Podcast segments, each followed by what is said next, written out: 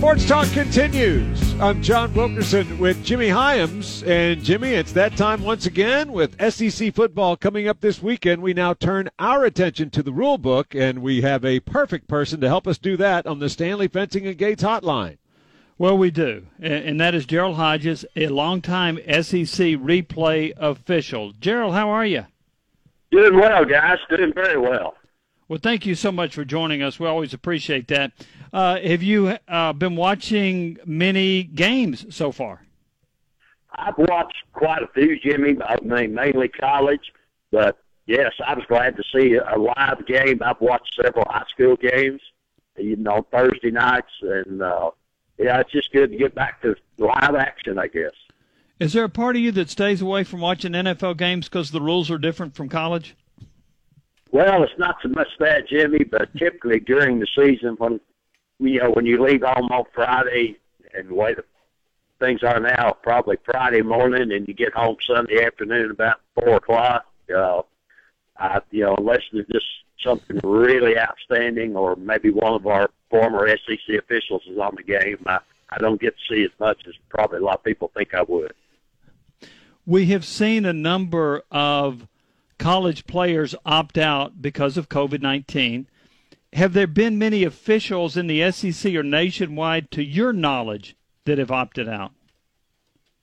As far as the SEC goes, uh, to my knowledge, and uh, up to and including today, uh, there's been zero on officials in the SEC. I can't speak for some of the other, uh, you know, other conferences, but I'd say the majority of them are just like us, Jimmy. They're they're ready to get out there and get get at it. We've studied very hard all year, done a lot of Zoom meetings and rules and tests, and you know we just want to see one kick off.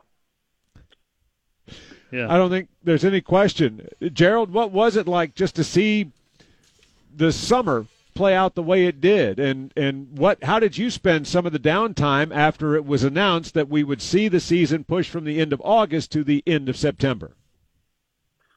Well we, we had uh, we had Zoom calls especially in the replay every week uh, with Dean Blandino the uh, national replay coordinator. So we did really stay in the rule book and then written quizzes every week.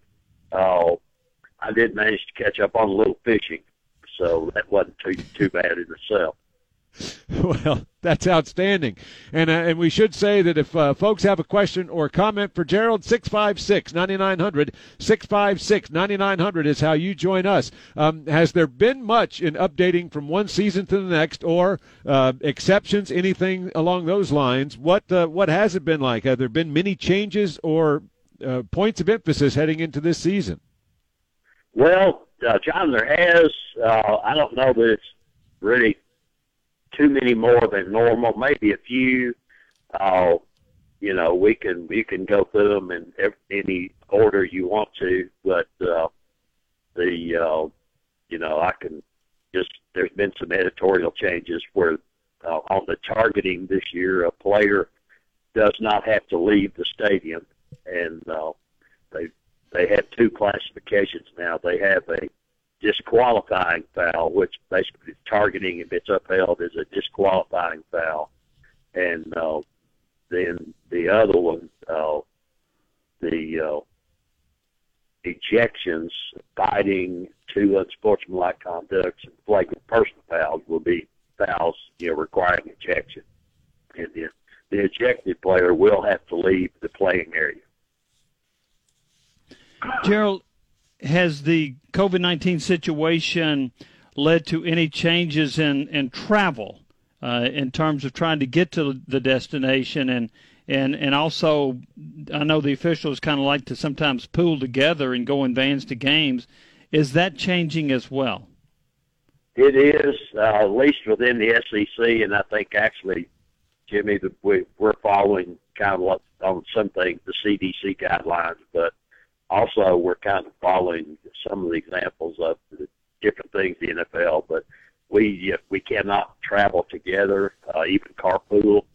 Uh, you know, just as a precaution, we will arrive at the game site and uh, we'll all have our separate rooms and no no Friday night dinners, which you know we're you know we're willing to do quite a bit of things, you know, to get to work. So, but we're we're basically socially distancing until we we leave the uh, stadium. Uh, you know, leave for the stadium on Saturday, and uh, I have an idea that we're probably all going to be driving our own vehicles even to the stadium rather than riding in the van, as you've probably seen them do here at UT. And uh, so the I guess the upside to that is I'm sure the fan participation is going to be probably 20 to 25 percent of normal. So hopefully it won't be just the madhouse of traffic that you would typically see on a Saturday afternoon in the SEC. Gerald, I want to ask about the pylon, and the reason why I was watching the Seattle New England game last night, and there was a player from Seattle that caught a pass. Now, I do know, obviously, in the NFL, the receiver has to get two feet in bounds, and college is one. So this player in the NFL caught the ball, got one foot in bounds. His other foot hit the pylon, but then landed in bounds in the end zone. Touchdown. But here's my question to you. If there is a college receiver that leaps up in the air and catches a ball and a foot hits the pylon and he's coming down and his foot lands out of bounds, is that incomplete? Well, it depends on where the ball is, Jimmy. it, it, okay. What answer the question? Uh, in college, do you have you know what you call the pylon extended. In other words, if a player dives for the pylon, and uh, the first option is that you know if he gets the ball, just you know reaches the ball inside the pylon as he passes it. And obviously it's a touchdown if he had it out of bounds first. The other option, excuse me, with the uh, pylon, with the goal line extended, is that he actually has that ball in, say, his left hand. He's on the left sideline. The, if the ball goes past the goal line, you know, the plane, and he has not hit the ground out of bounds, if he can touch the pylon, with any, you know, the other hand even. If you touch that pylon and the ball is beyond the play of the goal line, that it is a touchdown. Even if you have not established yourself back on the field of play. That's correct. When you wow. touch that pylon, okay. you're in the end zone. Okay, interesting. I would have gotten that one wrong if I'd been given a quiz by Steve Shaw. So, yeah, because I thought you would have to establish yourself back in the field of play. That's an interesting one. We may never see it again, but I always see plays on the college or NFL level that I haven't seen, and I'm like, boy, that's a, that would be an interesting one uh, to check out. So, um, right. Uh, but that that pylon thing threw me off just a little bit. Uh, one other rule change, uh, Gerald, they are they're extending the sidelines. I think it used to be from like the 30 to 30. Now it's going to be from the 15 to the 15. Um, your thoughts on uh, on that change? Well, yeah, it actually was. It was from the 25 to the 25, Jimmy, okay. up until this year. They've added, you know, 10 yards to each end, so they've added 20 yards to the team box. And it's just basically to try to keep, you know, distancing on the sidelines. One thing you will notice this year uh, in the SEC, there will be a very, very few people on the sidelines other than players. I mean, they've got to be trainers, medical personnel, chain crew, uh, but there won't be photographers lining in the field, you know, as typical on the SEC game. You know, I mean, it's just wall to wall people around. So that's going to be a big difference. The coin toss, coin toss. I don't know if you've seen that yet in some of the games, but you'll have two officials and one captain from each team. Uh, no dignitaries or you know honorary captains or anything like that right now. So they're going to keep there again the distancing as much as possible. How much do you think? Uh, how how difficult do you think it'll be to get used to uh, to this new normal, so to speak? And uh, what what I guess are you looking for in the first game that you work? Well, fortunately, uh, John, uh, from the replay booth, uh, it won't be too terribly different. We're going to have you know basically the same equipment, and uh, we we watch that monitor in, in the, the booth to you know make help make decisions. But uh, of course, we watch every snap live. But uh, on the replay end of it, uh, it won't be all that different. Uh, and I'm sure I'm sure it'll feel kind of funny with you know not the crowds. You know when you when you used to working in the SEC with the crowds they have everywhere, uh, that will be that will be different. And I don't know what each school's allotment is, but it's I think it's somewhere around 25 percent or whatever of the normal capacity. So, uh, I think the guys on the field would may notice it more than than uh, you know us up in the booth. Uh, they will probably be able to hear a lot better, and I don't know if that's good or bad, you know, uh, on the field. But uh, might be bad for the coaches and staff that, that some of the things they say be, actually get heard. Be. Yeah, exactly. They might they might hear things that they normally wouldn't hear, but most good officials wouldn't hear it anyway. I mean, you tune it out, but uh, that is that's something would be interesting. And uh, of course, obviously, I hadn't been to a game with the reduced fan participation, so I don't know how that would work. Uh, and I'll ask you because I have not watched that in hardly any pro games. Jimmy, do are they piping crowd noise in yes. during the TV broadcast? Yeah, and as one of the rules is that it can be at like a decibel level of no more than seventy.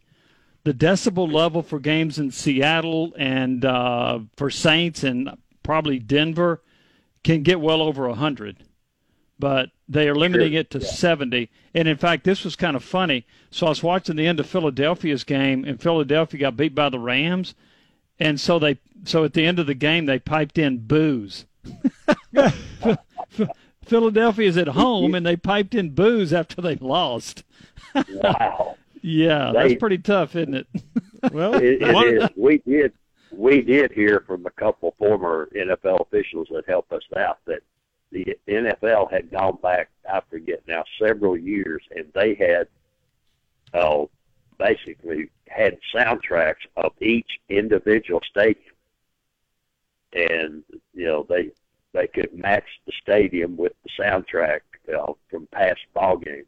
So you know, they, I'm sure they had cheers and boos and you know the whole thing, but I ran through the channels last night, literally just during the Sunday night game, and I really didn't even watch it. I couldn't tell you who was playing, other than you know I could hear the crowd noise. And then it, I remembered what they had told us that, and this was back you know a month or so ago. They were hoping to get that put together, but sounds like they did. Gerald, you've obviously been around the Southeastern Conference for a long, long time, and you've you've also worked bowl games and things like that. Do you have any friends that are officials in the Big Ten or the Pac-12? Uh, a couple in the Big Ten, and, um, and I have not talked to. I mean, that shame on me, I guess, but uh, not a lot.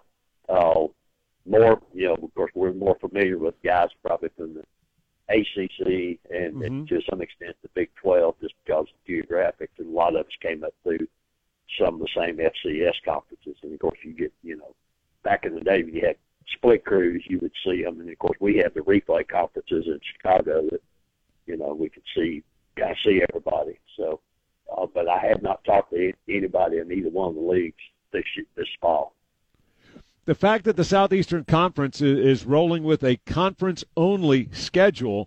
Uh, does that do anything in terms of the pool of available officials? I mean, you, you at some Saturdays you would have 14 games if there were um, no conference, uh, no SEC games, and I'm just wondering is the is the pool of, of SEC officials available SEC officials is that any different this year than previous years? Oh well, due you know due to some retirements and some some uh, some of our younger officials getting picked up by the NFL, which had several officials opt out.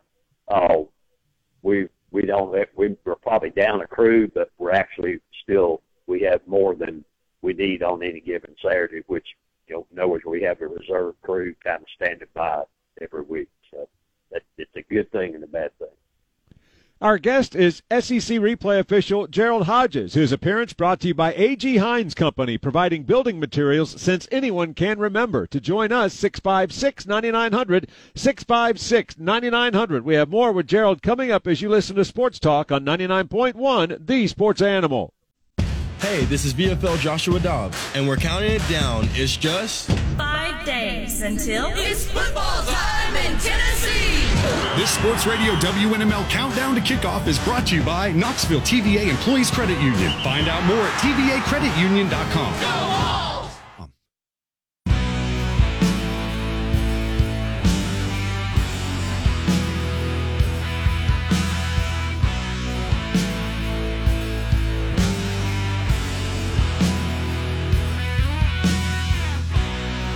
Sports Talk continues with Jimmy Hyams. I'm John Wilkerson. Our guest, SEC replay official Gerald Hodges. If you have a question or comment for Gerald, 656 9900. 656 9900. Gerald, there was a bowl game last year, which uh, there was a scuffle that occurred well before uh, the officials took jurisdiction. Talk a little bit about the change for official jurisdiction at games before kickoff. Sure last year was in the past the uh, the officials' jurisdiction for a ball game started at 60 minutes before kickoff. So we always had a couple officials out at 60 minutes, and uh, in some cases the teams would send out you know special teams or you know specialists earlier than that, and uh, so just to kind of keep order. There were some instances of just incidents, you know, before before the game and warm up. So this year they will have a minimum of three officials on the field at uh, 90 minutes before kickoff, and then you know maybe in some of the big rivalry games. And we did this in the past, even at 60 minutes in a big ball game or the rivalry game, we would have all all nine officials out there at 60 minutes. So that the change now is they will be out there 90 minutes also the players themselves, if they're out there warming up, you know, with just a jersey or, you know, no shoulder pads or stuff like that, they have to have a jersey with their number on it. And there also has to be a member of the coaching staff, not just managers, trainers. Be a member of the coaching staff that all the players out there have to have numbers on. So that was uh, pretty big, you know, pretty big change for that. Yeah, I would think that's in case there might have been a scuffle, and then um, you didn't know who they were because they had a T-shirt on or something like that. Made it harder to identify them without exactly. their number on. That was, that was exactly the reasoning. Uh, because you, you're right, and especially you know if there's more than one involved, which typically if something like that happens, there's usually more than one or two involved. So that that was the reason for the numbering. And uh, course, obviously with video, it comes down to that. You know, looking later with numbers, they can identify them. And uh, they've had several uh, different. Uh, while we're on that, on the numbering, uh, they've added zero as a legal number now, and it's always been one through ninety nine. You know, when the, they suggested that the uh, offensive lineman, you know, you know, 50, 60, 70, you know, through 79 and then, of course, on defense, there was no, uh, you know, issue with it. They could, you know, the, the middle linebacker could be number one if, you know, he had enough clout to request that number. But also, and this affected us in the booth and on the field. Uh, this year, there can be no more than two players wearing the same number. And we would notice in games in the past, some schools would have you know, four or five different players wearing the same number. And of course, it's always been a rule, you know, you can't have two players on the field at, at any one time with the same number. So now that uh, there can only be two actually listed with the same number and uh, on the field. And of course, in most cases, they have their names on the back. But still, when you have, especially in a disqualifying foul or an ejection without foul, you know, you're to get the right number five if that be the case, you know. And uh, and mm-hmm. it's pretty stiff penalty if if two players come out there and they're wearing the same number, uh, just on the field. It's an unsportsmanlike conduct charge to the head coach, and then you know that the second one, then they're they are ejected from the game on second unsportsmanlike. So I think the numbering they probably got that so probably got that pretty well under control. We think anyway. Talk a little bit about the protection afforded to a, uh, a snapper on kicks. What what they're looking at doing in that regard.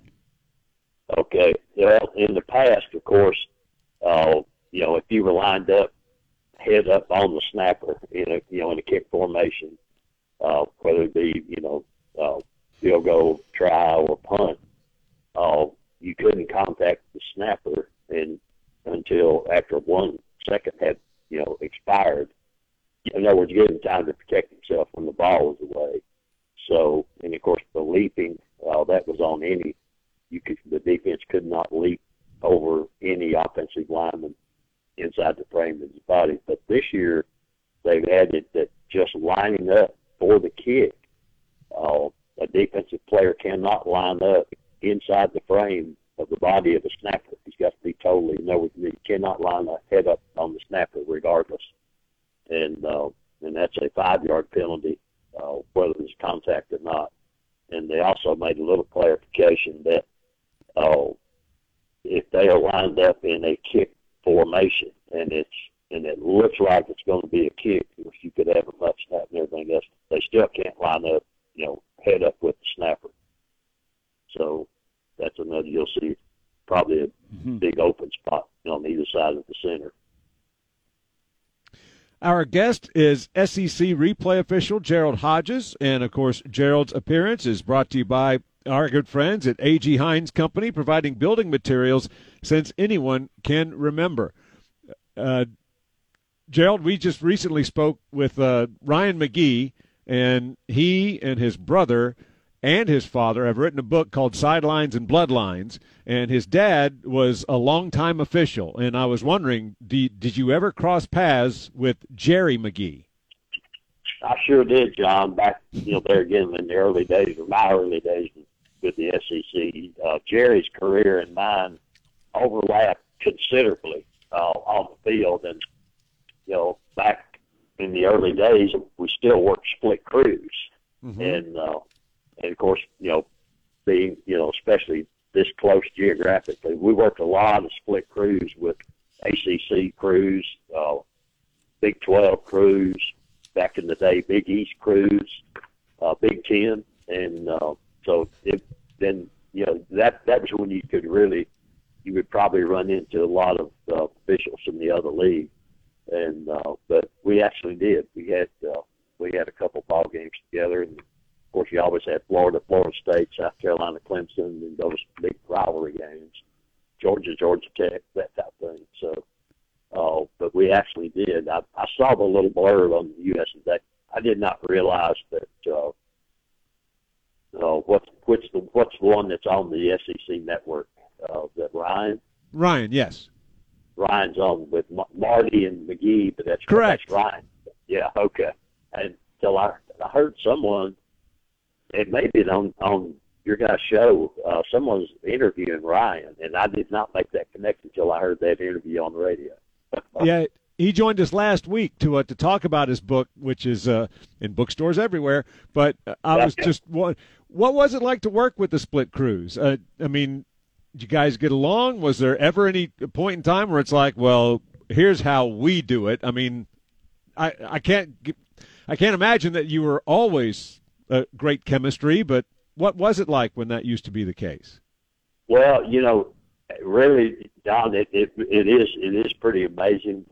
And in my experience, we never had an issue. The other crew was all, always very professional. Now there were some, and that's why we had a pretty long, a little bit longer pregame when we had mm-hmm. split crew because just mechanics and you know they said, well, on certain things we'll do this, and nothing major, you know, because they we all had the kind of the mechanics to go by.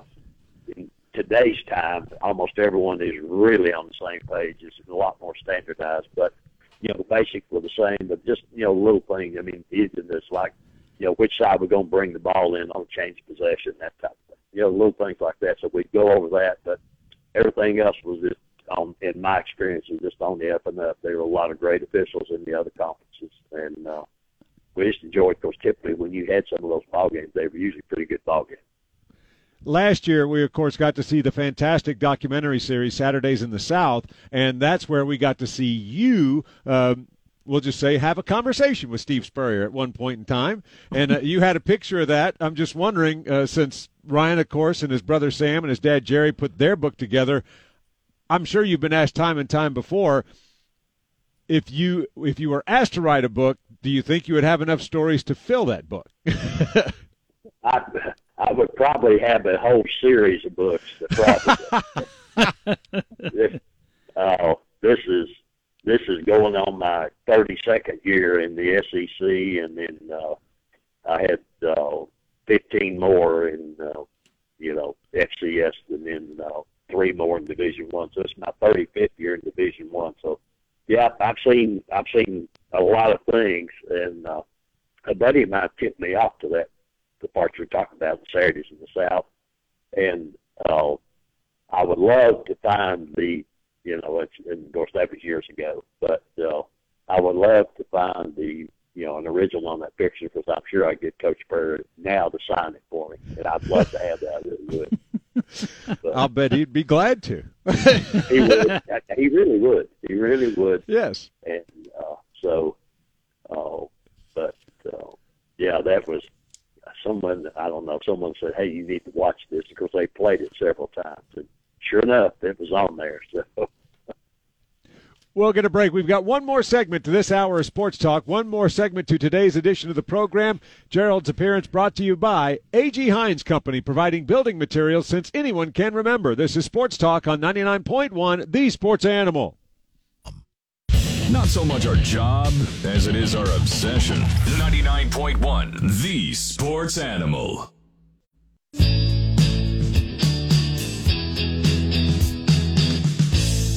Final segment to today's edition of Sports Talk. I'm John Wilkerson with Jimmy Hyams, our guest, Gerald Hodges. Gerald, I wanted to ask you about uh, another situation uh, with the um, instant replay and the clock adjustment.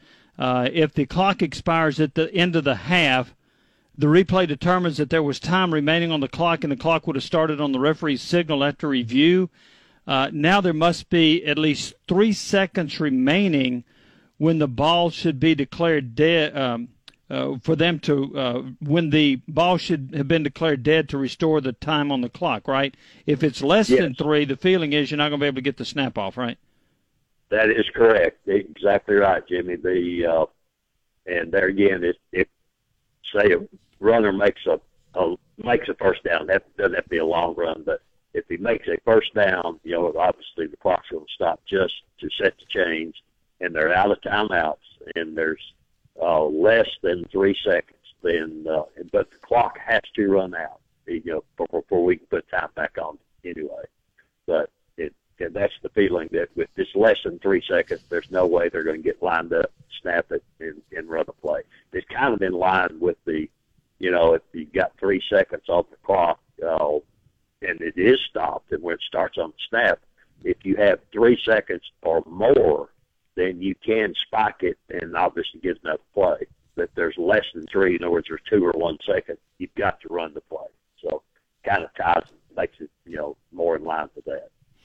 I've heard Steve Shaw talk about this and now being implemented, and that is to make sure that you get the replay decision completed uh, not to exceed two minutes. Uh, there are exceptions, but that's basically what he would like to see, correct?